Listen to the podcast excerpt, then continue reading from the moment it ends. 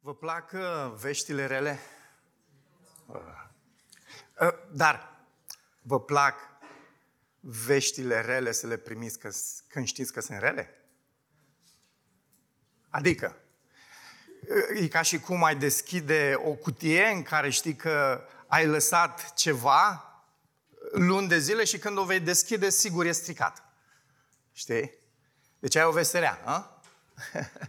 și să știi că se întâmplă asta, dar totuși o deschizi. Vă plac momentele astea? Da. Uh, ar spune unii că în dimineața asta deschidem o cutie a Pandorei.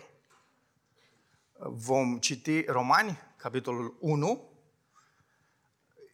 poate unul dintre cele mai întunecate mai sunt niște pasaje prin judecători, așa, foarte întunecate, dar este un pasaj de un dramatism uh, fenomenal. Și aș vrea în dimineața asta să deschidem la 1 Romani, la 1 Romani, la Romani 1, și este și 1 Roman, că nu mai e 2 Romani, și atunci sigur e 1 Romani. Romani 1, uh, și o să citim de la versetul 16, acolo unde ne-a lăsat uh, fratele Adi data trecută, a parcurs 16 și 7, 16 și 17, dar o să începem de acolo ca să punem în contrast cele două chestiuni pe care Pavel ni le aduce în vedere. Ați deschis? Da? Amin. Ok. Pavel zice, mie nu mi-e rușine, începând cu gar, căci mie nu mi-e rușine de Evanghelie, fiindcă ea este puterea lui Dumnezeu pentru mântuirea fiecăruia care crede. Întâi a iudeului, apoi a grecului. Deoarece în Evanghelie este descoperită dreptatea lui Dumnezeu. Unicitatea asta a sfințeniei lui. Prin credință, spre credință, Așa cum este scris, însă cel drept, prin credință, va trăi. Gar, din nou, căci mânia lui Dumnezeu se descoperă din cer împotriva oricărei lipse de evlavie și împotriva oricărei nelegiuiri, păcat al oamenilor, care înnăbușă adevărul în nelegiuire. Fiindcă ce se poate cunoaște despre Dumnezeu le este descoperit în ei, în ei înșiși. Căci Dumnezeu le-a arătat. De la crearea lumii, însușirile lui nevăzute, puterea lui veșnică și dumnezeirea lui chiar, au fost clar arătate, fiind înțelese din ceea ce a fost creat. De ce?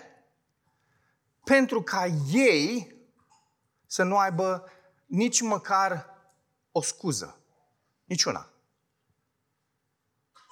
Fiindcă, deși l-au cunoscut pe Dumnezeu, ei nu l-au glorificat ca Dumnezeu.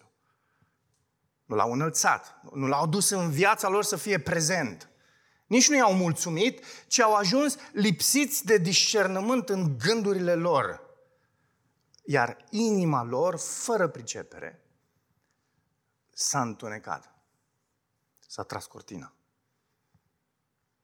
Pretinzând că sunt înțelepți, au nebunit. Spitalul, spitalul nou. Și au schimbat gloria Dumnezeului nemuritor într-o imagine făcută după chipul omului muritor, a păsărilor, a patrupedelor și a târătoarelor. De aceea, Dumnezeu, da, El, Dumnezeu i-a lăsat pradă poftelor, inimilor lor. Poftele nu sunt ale trupului, poftele sunt ale sufletului, inimile lor. De ce? Ca să trăiască în necurăție, dezonorând astfel și trupurile între ei. Ei au schimbat adevărul lui Dumnezeu, realitatea, într-o minciună, într-o iluzie Și au, s-au închinat și au slujit creației în locul Creatorului, că asta face un nebun. Care este binecuvântat în veci. Amin, zice Pavel. Din cauza aceasta, Dumnezeu i-a lăsat pradă patimilor rușinoase. Căci femeile lor au schimbat întrebuințarea lor firească într-una care este împotriva firii. Tot astfel și bărbații au părăsit întrebuințarea firească a femeii și s-au prins în pofta lor unii pentru alții. Unde? La nivelul inimii, ne-a spus Pavel. Bărbați cu bărbați, comițând lucruri scârboase în trupurile lor și primind astfel în ei înșiși răsplata pe care o meritau pentru rătăcirea lor. Și, fiindcă n-au găsit potrivit să-L păstreze pe Dumnezeu în cunoașterea lor, Dumnezeu, El i-a lăsat pradă nu trupurilor lor corupte, ci minților corupte. De ce? Ca să facă lucruri ce nu se cuvin. Sunt plini de orice fel de nedreptate, de răutate, de lăcomie, de ticăloșie, plin de invidie, de ucidere, de ceartă, de viclenie. Sunt dușmănoși, bârfitori, calomniatori. Îl urăsc pe Dumnezeu. Sunt obraznici, aroganți, lăudăroși, născocitori de rele, neascultători de părinți, fără pricepere. Nu-și țin promisiunile, fără afecțiune, nemiloși. Surpriză! Deși cunosc hotărârea dreaptă a lui Dumnezeu, potrivit cărea cei care fac astfel de lucruri își merită moartea. Ei nu numai că le fac, ci îi și aprobă pe cei ce fac astfel de lucruri. Amin. Amin. E cuvântul Domnului, să știți. Omenește vorbind, creștinismul pur și simplu are vești bune, dar și rele.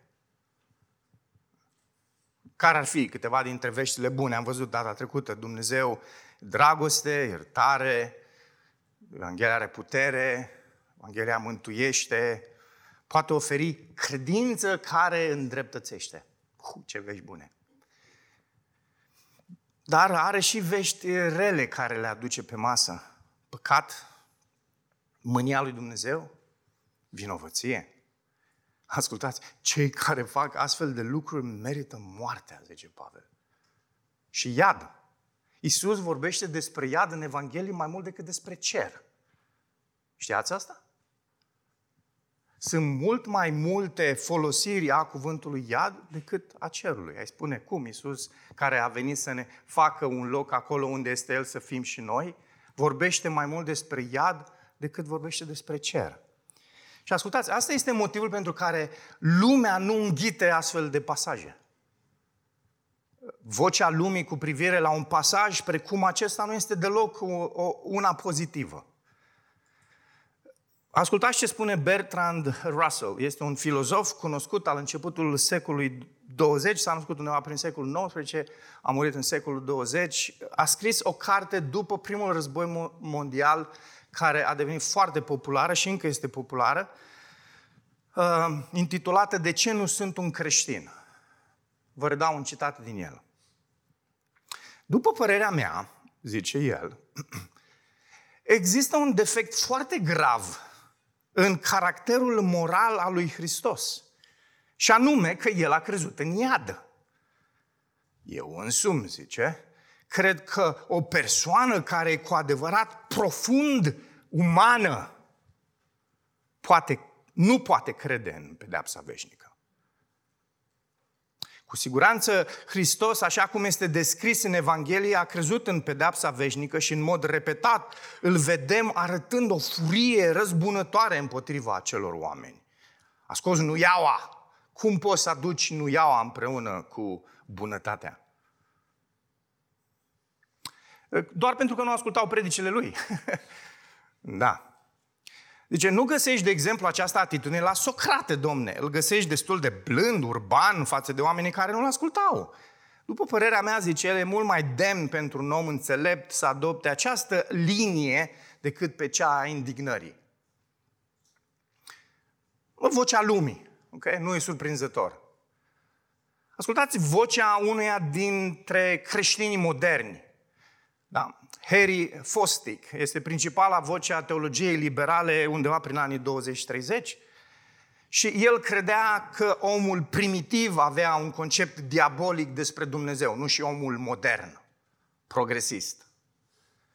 El zicea că Dumnezeul lui Noe a distrus pământul printr-un potop. Asta era imaginea lui Dumnezeu, lui Noe despre Dumnezeu. Cel al lui Avram era însetat de sânge dorind o jertfă umană. El credea că încetul cu încetul, pe măsura secolelor care se scurgeau, omul a început să progreseze. Iar odată cu asta s-a schimbat și percepția lui despre Dumnezeu. Dacă David avea gânduri etice înalte despre Dumnezeu, din păcate le-a mai amestecat și cu puțină confuzie în psalmii de sânge, unde chema mânia divină peste dușmani. La profeți însă lucrurile au început să se schimbe, zice el. Au început să îmbunătățească. Ei vorbesc despre un Dumnezeu care urăște nedreptatea, care împotriva crimelor. Da, așa ne place. Și când apare Isus, uh, Fostic zice, ideea de Dumnezeu deja are concepte minunate de paternitate și fraternitate. Fraternitei. El spune, oh, da, Isus a avut și ideea respingătoare despre iad. Idee, concept, dar nu adevăr. Asta trebuie abandonată pentru a continua curba ascendentă a dezvoltării. Dragilor, ideea unui Dumnezeu al mâniei și al judecății este ofensatoare pentru gusturile omului modern. Nu ne place. Dar să ne întoarcem la omul primitiv, Pavel. El spune că vestea bună este că cel drept va trăi prin credință. Vestea rea este că necredința este păcat. Iar dacă vestea bună este descoperirea dreptății lui Dumnezeu, vestea rea este că din cauza nelegiuirilor noastre se revarsă, se descoperă această mânie a lui Dumnezeu peste om. În mesajul de data trecută, fratele Adi a avut partea frumoasă, vestea bună. În dimineața asta, fratele Nicu are partea întunecată, vestea rea. Slavă Domnului! Îi rămâne și lui totuși ceva. În capitolul 2 despre păcatul în lumea evreilor. Da? Care și aia e spinoasă, dar noi nu suntem evrei, așa că o să fie ok. Vom începe cu păcatul în lume, aici, în capitolul 1, în general, apoi în capitolul 2, după cum spuneam, vom vedea în lumea celor care au avut parte de o revelație specială, legea mozaică. Știți ce e interesant? Că și unii și alții au murit. Ăștia care au avut această revelație generală, despre care o să vorbim în dimineața asta, și ăștia care au avut revelația specială din partea lui Dumnezeu, legea mozaică, și n-au crezut. Și de ce? Evrei 11 ne dă răspunsul. Și vorbește despre neamuri acolo. Zice, prin credință au crezut ei că, Dum- că lumea s-a făcut la cuvântul lui Dumnezeu. Ascultați, nu prin revelație generală, ci prin acea minune pe care Dumnezeu a făcut-o în viața noastră și anume ne-a dat credința. Și dacă ai revelație generală și dacă ai revelație specială și ai nevoie de revelație specială ca să ai credință. E interesant că ceea ce transformă este această regenerare pe care o face Dumnezeu și această milă despre care am cântat în dimineața asta, că Dumnezeu dă har și credință. Să reținem un lucru. Suntem într-o serie creștinism pur și simplu. Atunci când creștinismul pur și simplu este prezentat oamenilor, e necesar de adresat această veste rea a păcatului și în consecința necredinței omului. Pavel, puțin mai târziu în Romani, spune tot ce nu vine din credință este păcat. Sfârșit, ultima frază din capitolul 14. Noi trecem repede peste versetul ăsta și pentru că în traducerile din limba română, când eram în perioada comunistă și după l aveam pe fratele Cornelescu și a tradus în credințare și apoi a apărut în versiunile noi convingere. Însă cuvântul, termenul în greacă este credință. Tot ce nu vine din credință, prin credință spre credință, da? Vă aduceți aminte? Tot ce nu vine din credință este păcat, zice Pavel. Și atunci, ăsta e motivul pentru care în versetul 17, acolo unde am terminat mesajul data trecută, spune, însă cel drept va trăi cum? Prin credință. Și contrastul pe care îl face Pavel aici pentru noi este între credință și necredință. Și nu se poate decât două tipuri de viață. Ne-ar, poate ne-ar fi plăcut să mai avem o variantă. Dar nu există decât aceste două tipuri de viață. Fie ești unul care crede, fie ești unul care nu crede. Charles Spurgeon, în încercarea lui de a defini necredința, spunea Necredința este păcatul care împiedică puterea Evangheliei să lucreze în păcătos. Iar până când Duhul Sfânt nu înlătură această necredință, cel păcătos nu își poate pune încrederea în Isus. Acel pă- păcat de neiertat despre care tot, oare ce-o fi? Păcatul ăla de neiertat este Duhul lui Dumnezeu să-ți dea har, să lucreze și tu să nu ai credință. Și doar în momentul în care Duhul Dumnezeu în alegerea Lui suverană înlătură acea necredință și îți dă credință, în momentul acela există naștere din nou. Dar până atunci, acel păcat este păcatul de neiertat. Este păcatul care împiedică puterea Evangheliei să lucreze în păcătos. Este necredință. Care sunt fațetele necredinței? Și avem în text aceste fațete ale necredinței. Și e interesant că Pavel ne oferă aici un crescendo, ne oferă o progresie. Începe și vorbește despre credința, necredința care suprimă adevărul, necredința care duce la pervertirea închinării, necredința care denaturează viața naturală, necredința care duce la moarte. Ok? Și observați acest crescendo pe care ni-l prezintă Pavel în textul ăsta. Totul începe cu suprimarea adevărului. S-a ajuns să trăiești într-o iluzie, să respingi realitatea lui Dumnezeu, adevărul lui și să trăiești așa cum vrei tu. Haideți să le luăm pe rând. Buckle up. Primul. Pe prima, Pavel o exprimă în contextul în care vorbește despre această descoperire a mâniei lui Dumnezeu și explică de ce această mânie este justificată. Oamenii comit fapte nelegiuite, nedrepte, suprimă adevărul prin necredința lor, versetul 18.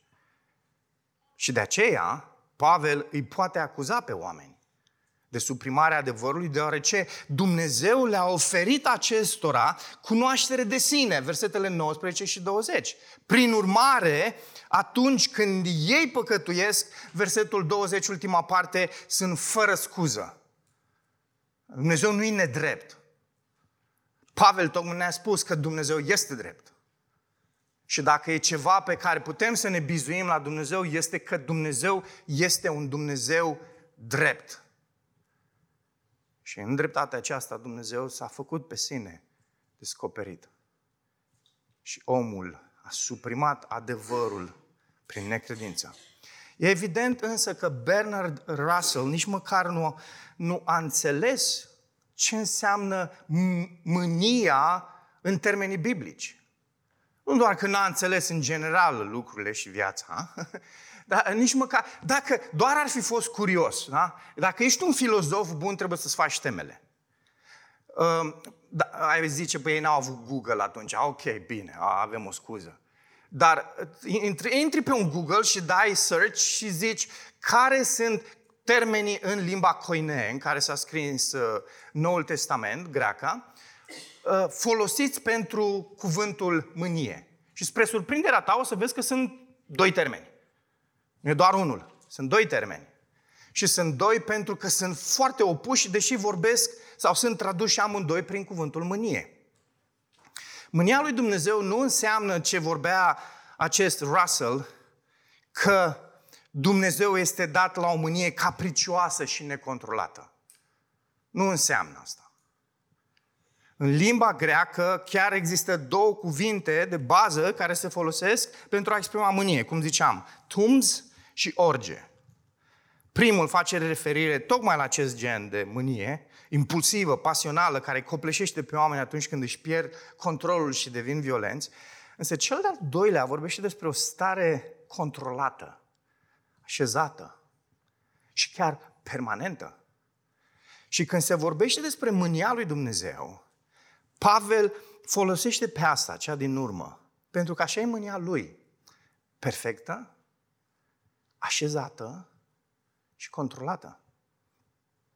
Mânia lui Dumnezeu este paralelă cu dreptatea lui Dumnezeu în, în, în pasajul acesta. De ce? Pentru că mânia lui Dumnezeu este un corespondent al dreptății lui Dumnezeu. Și Pavel, în momentul în care scrie, și unele traduceri au ales să scoată acest gar în limba greacă care e tradus prin fiindcă de ce căci.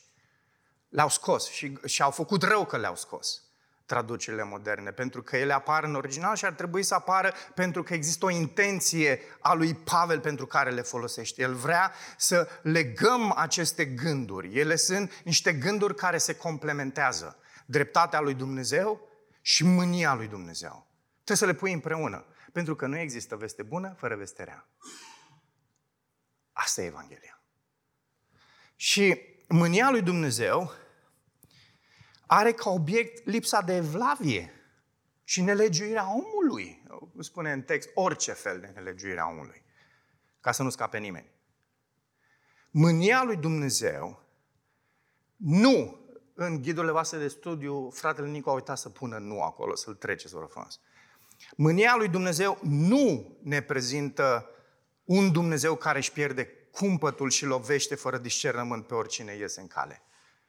Apostolul ne prezintă mânia lui Dumnezeu ca fiind perfectă în calitatea și în obiectul ei. Mai târziu, în versetul 24, îl identifică ca fiind adevărul lui Dumnezeu. Apostolul face referire la revelația asta generală prin care Dumnezeu s-a exprimat despre sine omului. În felul ăsta s-a descoperit Dumnezeu în tot ceea ce a creat, inclusiv în om. Adică nu e, nu e doar ideea că mă duc la munte ca să văd cât de frumos e Dumnezeu sau mă duc la mare, ar zice unii, deși s-ar putea să mai scape ochii și pe altceva la mare, uh, mai bine la munte. Nu, le place la munte. Dar ce zice aici, era o glumă, trebuia să râdeți. Da? Ce zice Pavel aici, E bine că soția mea măcar râde la glumele mele. Uh, și zice Pavel aici este în ei înșiși. Și uh, era mai greu pentru ei că ei poate nu aveau oglindă. Erau scumpe oglindile în perioada aia și doar bogătași aveau. Dar noi, slavă Domnului că avem, deși unii dintre voi ați arătat că nu v-ați uitat în oglindă, dar în fine. Uh, și te uiți în oglindă, sunteți frumoși. Și când părul e scăpat de sub control, sunteți frumoși. Uh, unii și-l scapă intenționat de sub control. Vezi, cel care predică. Eram odată la Logos, a venit cineva și ne-a vizitat și zice, eu nu mai vin niciodată la biserica asta. Fratele păstor își face valuri în păr, că îmi făcusem părul cu gel. Uh, zice, când se uită la ei înșiși, deci când te uiți în oglindă, vezi descoperirea de sine a lui Dumnezeu. Dragilor, nu glumesc. Sunteți minunați. indiferent ce spune lumea, indiferent ce vă spuneți voi uneori, sunteți minunați. Biblia spune că făpturile pe care Dumnezeu le-a făcut sunt niște creații extraordinare. Și când te uiți în oglindă, chiar dacă soțul nu ți-a spus că ești frumoasă, te uiți în oglinda aia și spui, wow, ce Dumnezeu minunat am. Ce Dumnezeu, ce creator. Și interesant că Pavel merge așa de personal și atât de detaliat în textul ăsta. Zice că Dumnezeu care e un geniu, deci a, a, a proiectat și a lucrat lucrurile atât de frumos încât și în oglindă când te uiți îl vezi pe Dumnezeu. Ioan zice, nimeni nu l-a văzut vreodată pe Dumnezeu.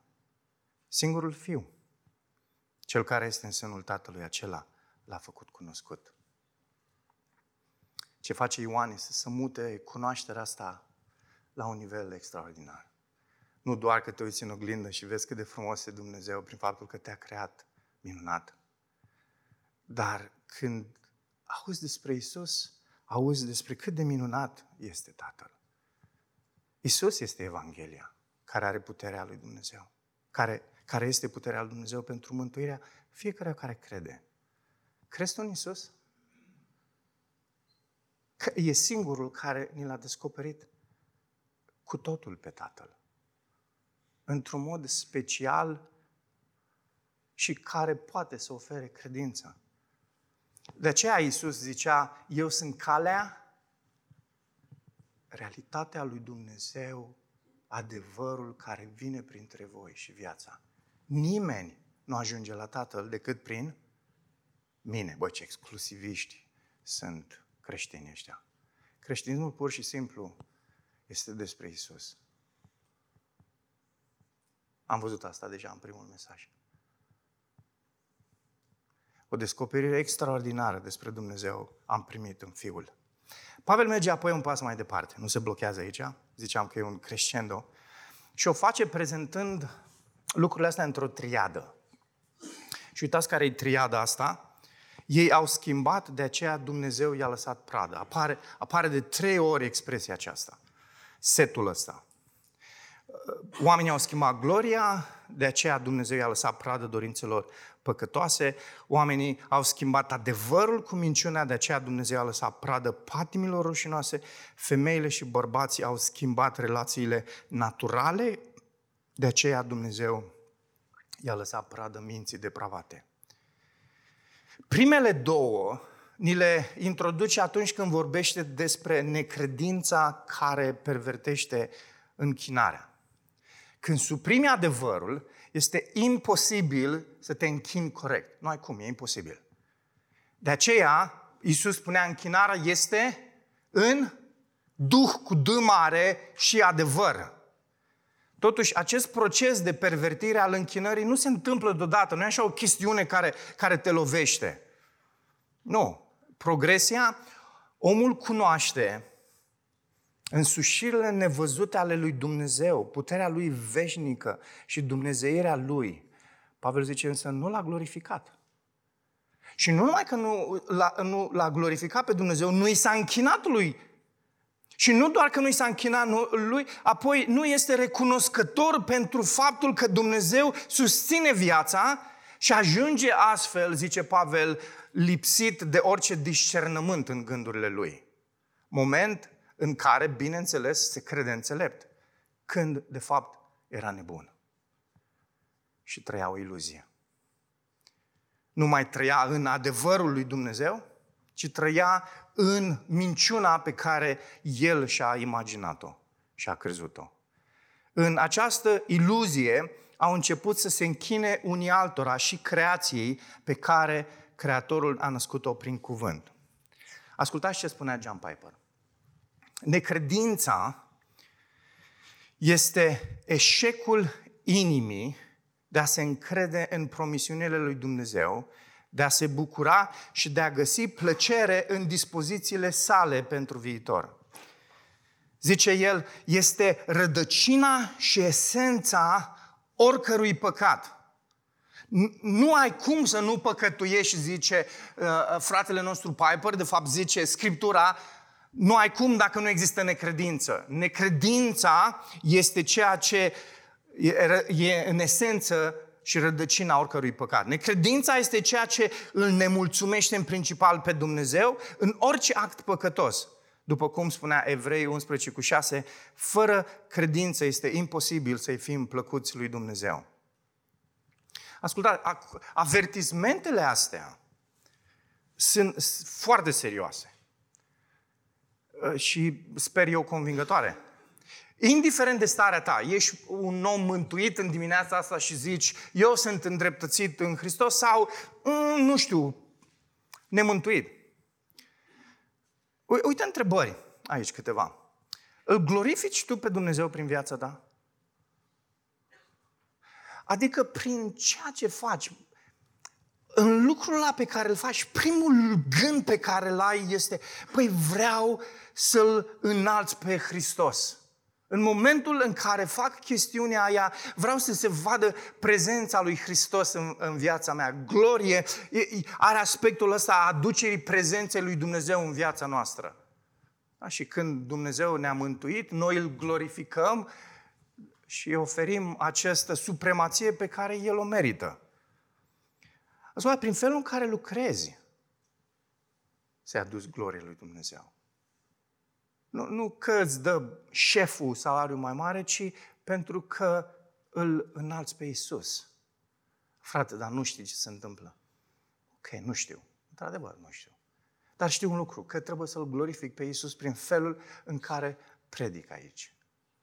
Chiar dacă ți îți place sau nu îți place. Știu că trebuie, atunci când consiliez pe cineva, deși devin dușmanul lui numărul unu, trebuie să-i spun ce spune Scriptura. E plăcut? Greu. Și ar plăcea mai degrabă să-i dau niște miere și să-l îndulcesc și să fim prieteni buni și să mergem să bem o cafea. Dar asta spune Scriptura. Hm. Și e greu. Când lucrezi, când, când mănânci, când bei, când te îmbraci, prin felul în care îți împlinești rolul pe care l-ai acasă de soț, soție, părinte, copil. Prin felul în care slujești la biserică. Prin toate astea, noi trebuie să-L glorificăm pe Dumnezeu.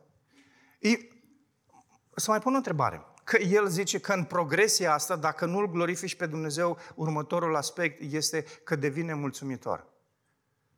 Și nu întreb câți dintre noi suntem nemulțumitori, că s-ar putea să ridicăm toți mâna. Dar, dragilor, sunt așa de multe momente în viața noastră când suntem nemulțumitori, creștini sau necreștini. Știți de ce? Pentru că Evanghelia lucrează prin credință spre credință. Ești copilul lui Dumnezeu, încă Dumnezeu lucrează în viața ta și înfrânge necredințe pe care le ai la nivelul sufletului tău sau minciuni pe care le crezi. Le dărâmă.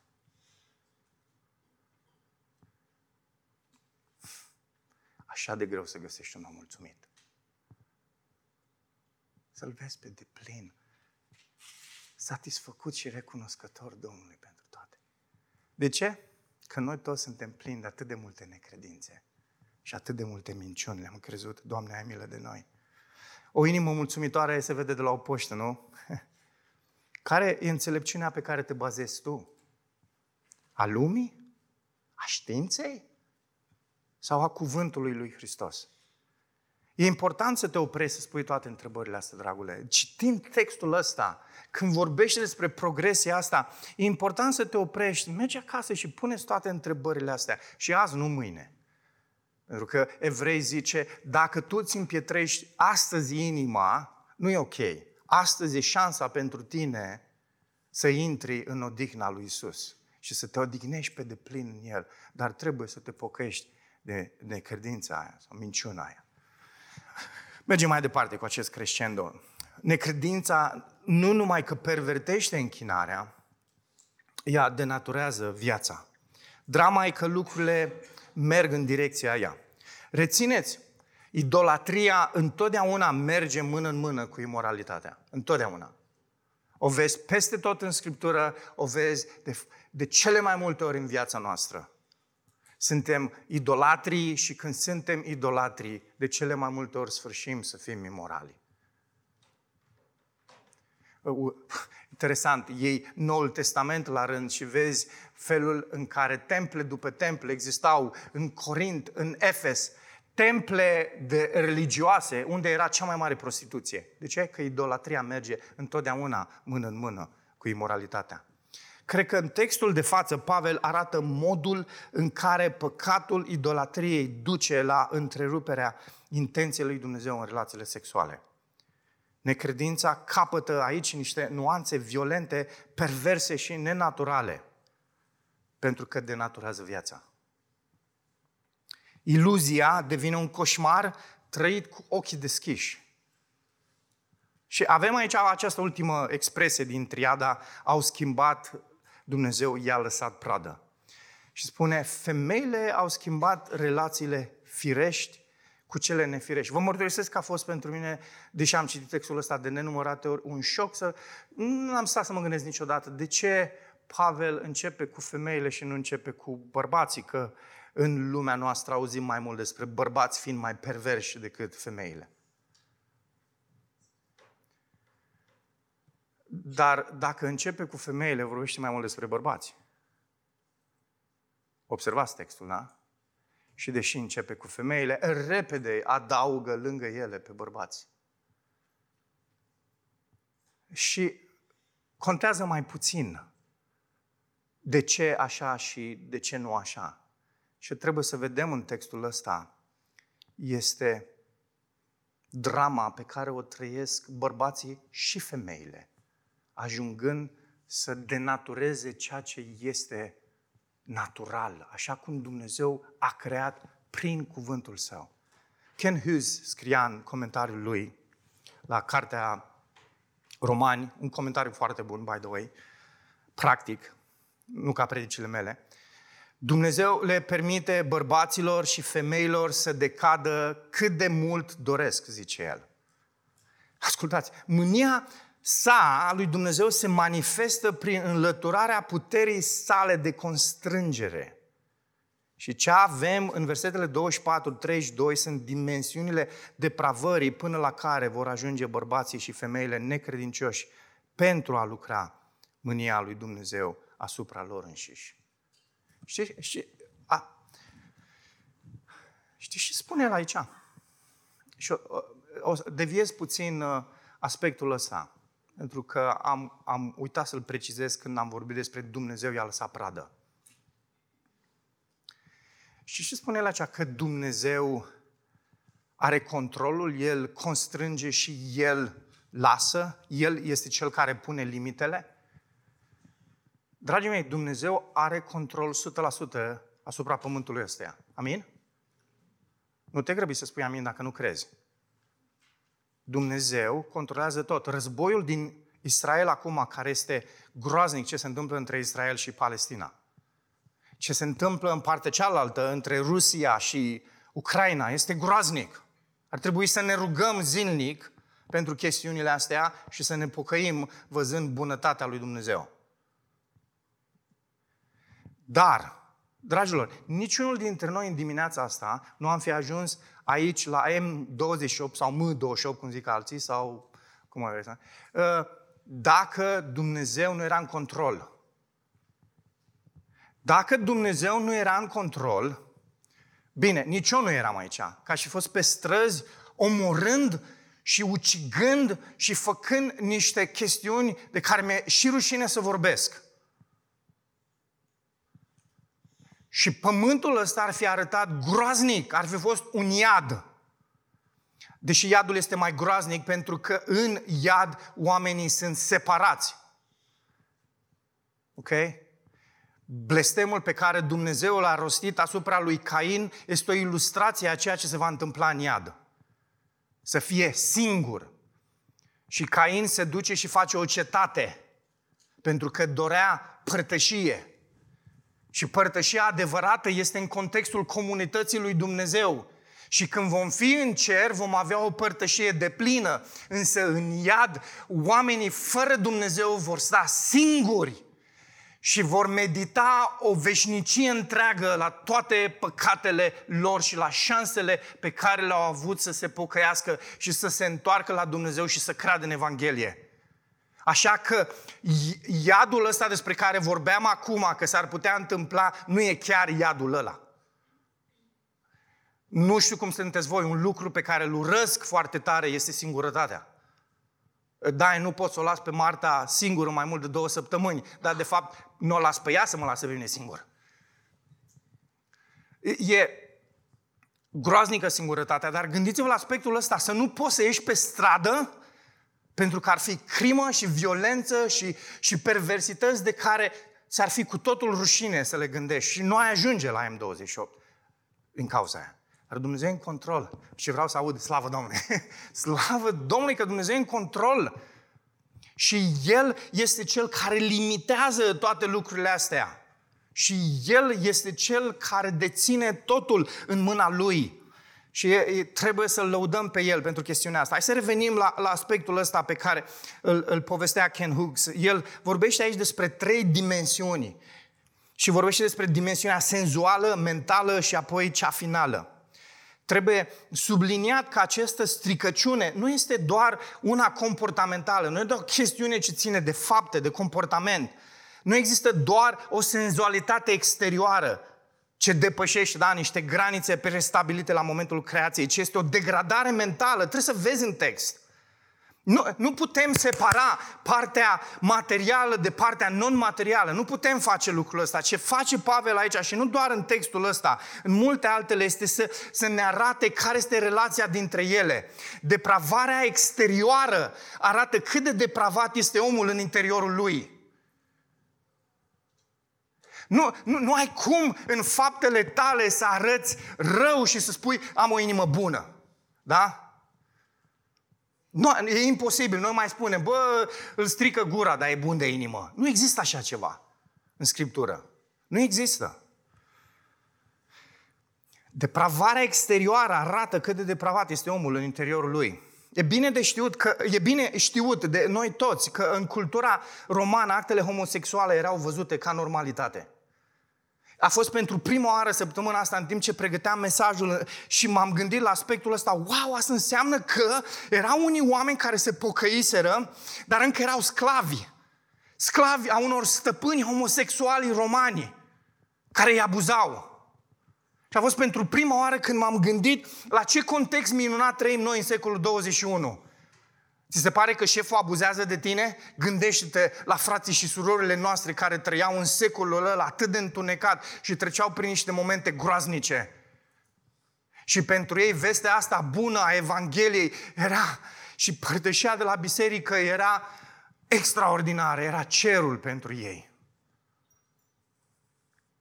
Noi trăim în secolul 21 momente mult mai bune deși le avem și noi. Tradiția iudaică era condamnată. Tot timpul evrei primeau reproșuri și indignare din partea neamurilor. Cred că ăsta a fost, de fapt, unul dintre motivele pentru care a fost edictul lui Claudius. Pentru că evrei veneau din ce în ce mai mult în capitala din Roma și spuneau homosexualitatea nu este ok. Și ăștia spuneau, bă, cine sunteți voi, mă? Cine sunteți voi? Și a dat dictul Claudius, numai că a murit destul de repede. Și s-au întors evrei la loc. Când vorbim despre tradiție iudaică, ne referim la cărțile lui Moise, da? nu la rabini, care condamnau denaturarea relațiilor sexuale naturale prestabilite la momentul creației de creator. Creștinismul este construit pe această tradiție. De aceea și el este acuzat în lumea noastră modernă, nu? De intoleranță, răutate culturală, Aș fi vrut să se oprească aici Pavel. Parcă, parcă e atât de intens. Dar uitați-vă în versetul 27. La sfârșitul acestei secțiuni, vorbește despre consecințele indulgenței în actele sexuale. Spune, au primit în ei înșiși pedeapsa cuvenită pentru perversiunea lor. Întrucât în acest pasaj Pavel pare să detalieze diversele moduri în care mânia al Dumnezeu se răsfrânge asupra ființelor umane și întrucât SIDA îi afectează atât de des pe bărbații homosexuali, nu este surprinzător faptul că sunt unii care au considerat că această boală este una dintre manifestările mâniei lui Dumnezeu împotriva păcatului uman. O știu pe pielea mea. Unchiul meu a murit de SIDA. În niște dureri groaznice. Omorât fiind, de fapt, de bărbații cu care trăia.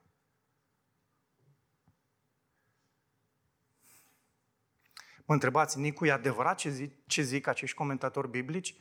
Habar nu am. S-ar putea să fie o speculație. Dar ce știm este că o astfel de concluzie este posibilă doar dacă recunoaștem că SIDA este pur și simplu o dovadă vizibilă și mortală a unei lumi care s-a îndepărtat de Dumnezeu și care și-a atras asupra ei tragedii de tot felul, nu doar SIDA. Dar știți ce e interesant? Săptămâna asta am intrat pe OMS, pe Organizația Mondială a Sănătății. Există tot felul de rapoarte și am, am vrut să văd raportul pe SIDA. Și s-au făcut statistici, s-au ținut uh, acum 10 ani de zile la nivel mondial și s-a făcut de curând în 2022 un raport. Africa și Asia sunt zonele în care există cel mai mult SIDA. Pentru că sunt niște condiții groaznice de trai și nu numai. Dar știți ce s-a întâmplat în ultimii 10 ani? Africa a cunoscut o descreștere de 60%. Mai exact 61, nu știu cât. Europa, în curățenia asta superbă, mai ales de când cu COVID, ne spălăm de 10 ori pe zi, de 20 de ori pe zi cu tot felul de detergenturi și de... le am la mine în mașină. Dacă mă dau jos și cobor și mă urc în mașină de 10 ori, de 10 ori mă, mă, mă spăl pe mâini cu dezinfectant. Poate da, sunt răcit, Alex, de fapt, tot timpul, în ultimul an și jumătate. Uh, a crescut cu peste 30% în Europa, aproape de 40%. SIDA. De ce? Coincidență? O fi o coincidență. Deși când mă uit la paradele care devin din ce în ce mai populare în mai multe capitale ale lumii și văd din ce în ce mai mulți oameni deschiși și aprobând ce zice Pavel aici, primitivul Pavel, ă, s-ar putea să fie un, o sămânță de adevăr undeva. Drama acestor pasaje, pentru mine cel puțin, se regăsește în versetul 28 fiindcă n-au găsit potrivit să-L păstreze pe Dumnezeu în cunoașterea lor, Dumnezeu i-a lăsat pradă minții lor corupte. E, e în același timp ironia lui Dumnezeu.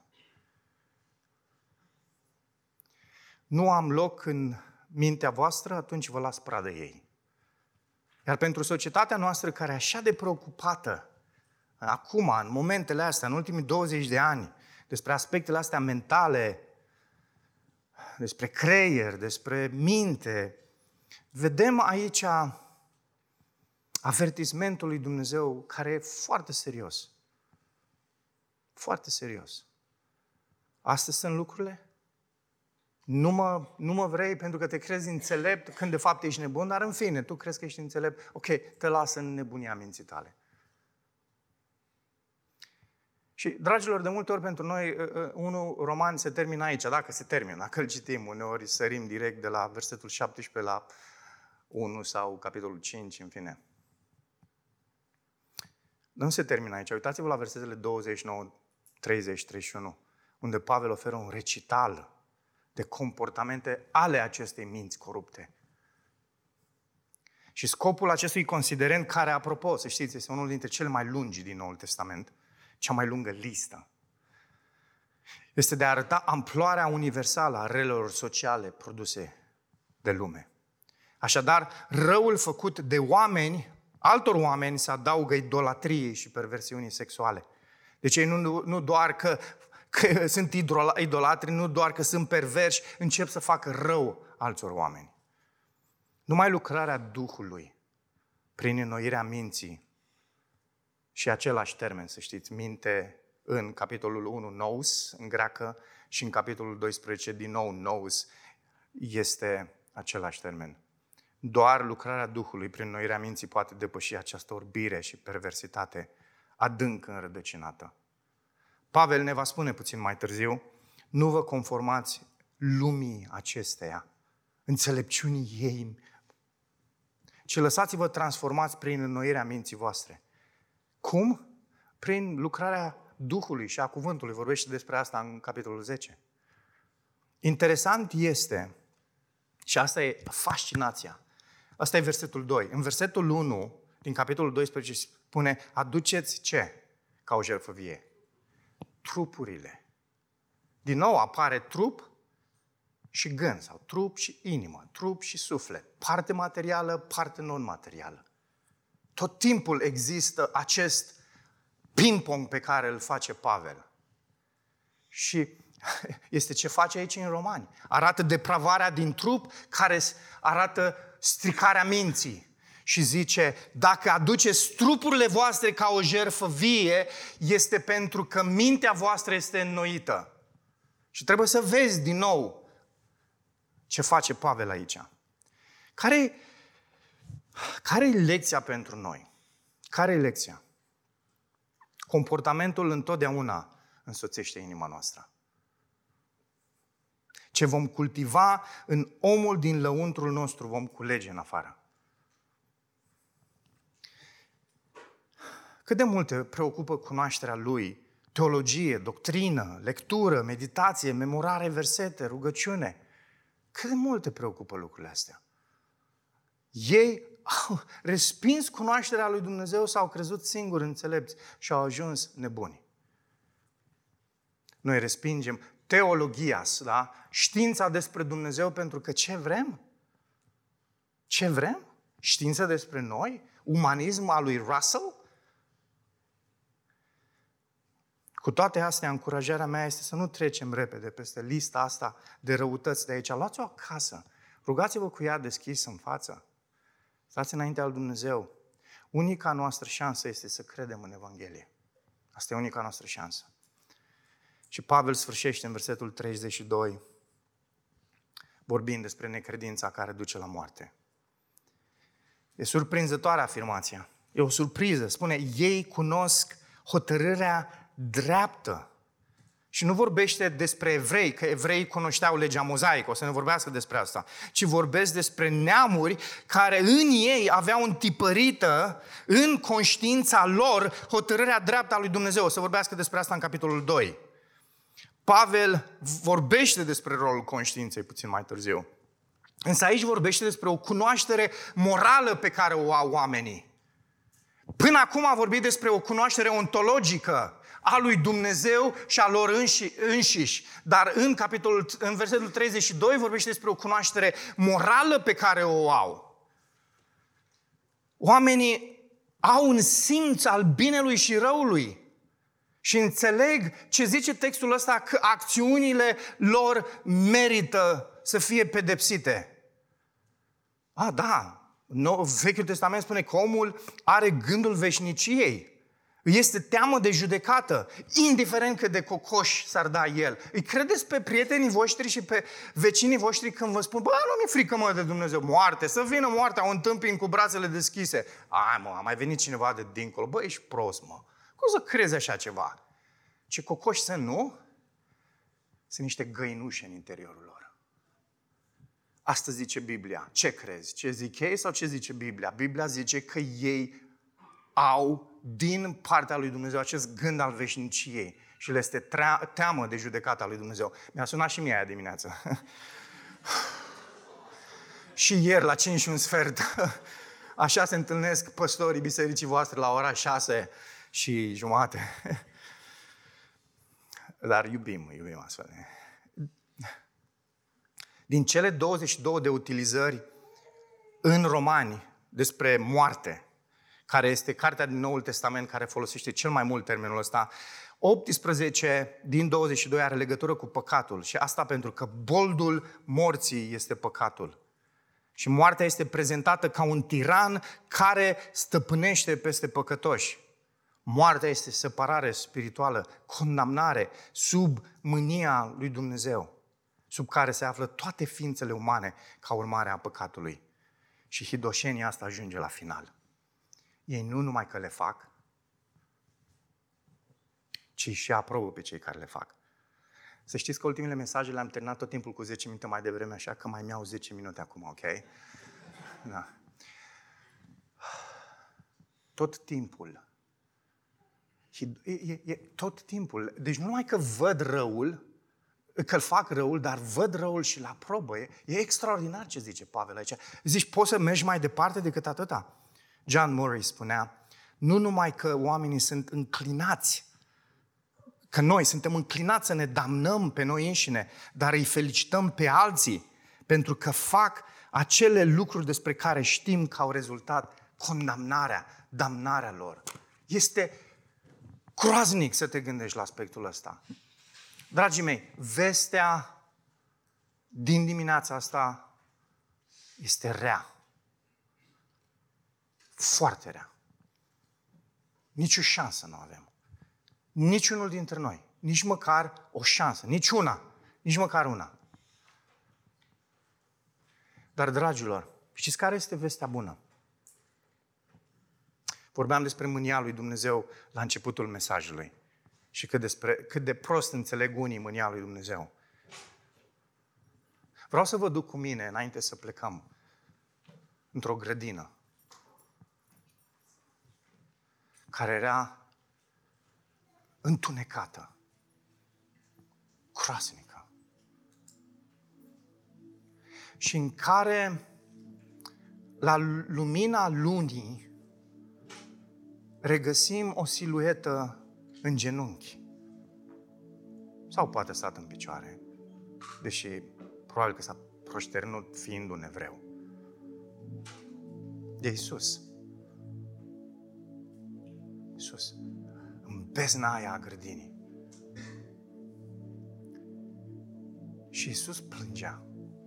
Și ascultați, și noi plângem, dar nu ca Isus. Pentru că lacrimile lui Isus s-au transformat în ce? În sânge. Ce a strigat Isus în grădina asta întunecată? Tată, dacă este cu putință,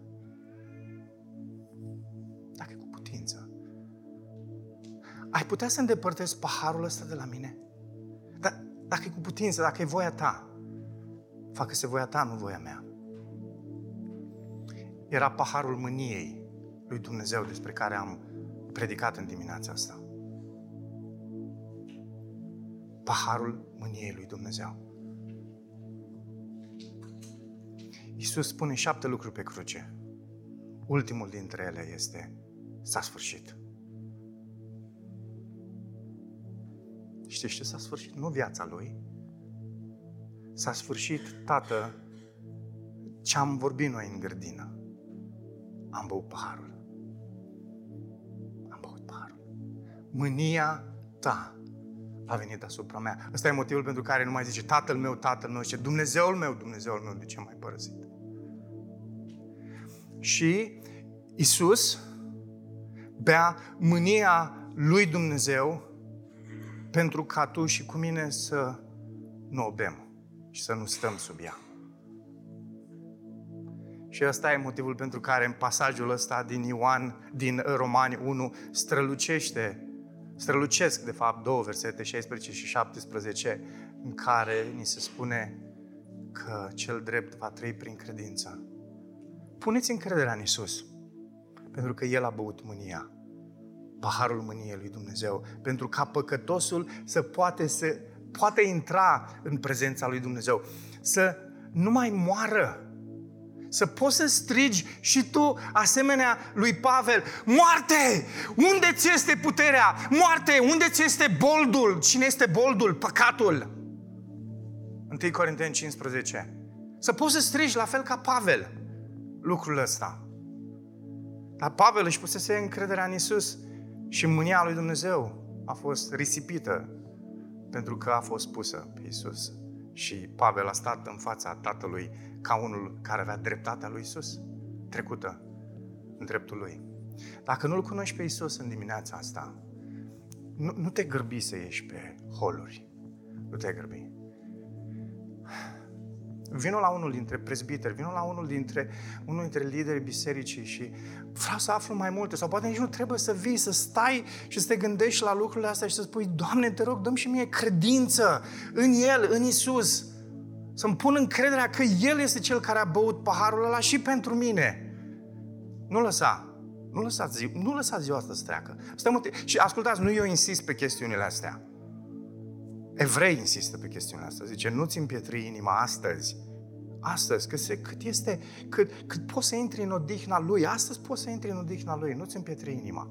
Și dacă ești copil al Lui Dumnezeu, ce ar fi în dimineața asta? Să celebrezi. Să celebrezi harul că moartea a fost înfrântă, că trăiești în prezența păcatului, dar că nu ești stăpânit de păcat, pentru că boldul morții a fost înfrânt. Haideți să ne ridicăm și să cântăm cântarea asta. Cei care suntem răscumpărați și am trăit adevărul ăsta în felul acesta, iar ceilalți, haideți să stăm și să medităm la cuvintele acestea spre mântuirea noastră.